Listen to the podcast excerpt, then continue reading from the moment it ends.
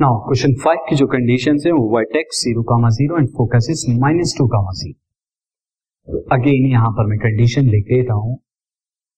Vertex जो मुझे दी हुई है,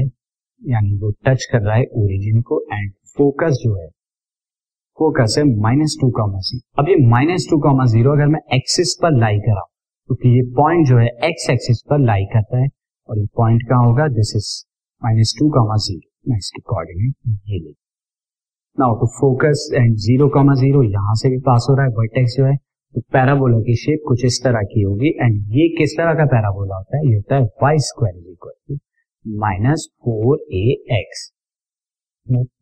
here A is equal to मैं टू लिख सकता हूँ क्योंकि ए हमेशा पॉजिटिव में आप लिखेंगे, जिससे आपको confusion and this parabola this parabola is of type is of type y square is equal to minus four a x four equation of para equation of parabola parabola की इक्वेशन हो जाएगी y square is equal to minus four into two into x that is minus eight x तो y square is equal to minus eight x this podcast is brought you by hub ऑपर शिक्षा अभियान अगर आपको ये podcast पसंद आया तो please like share और सब्सक्राइब करें और वीडियो क्लासेस के लिए शिक्षा अभियान के यूट्यूब चैनल पर जाएँ।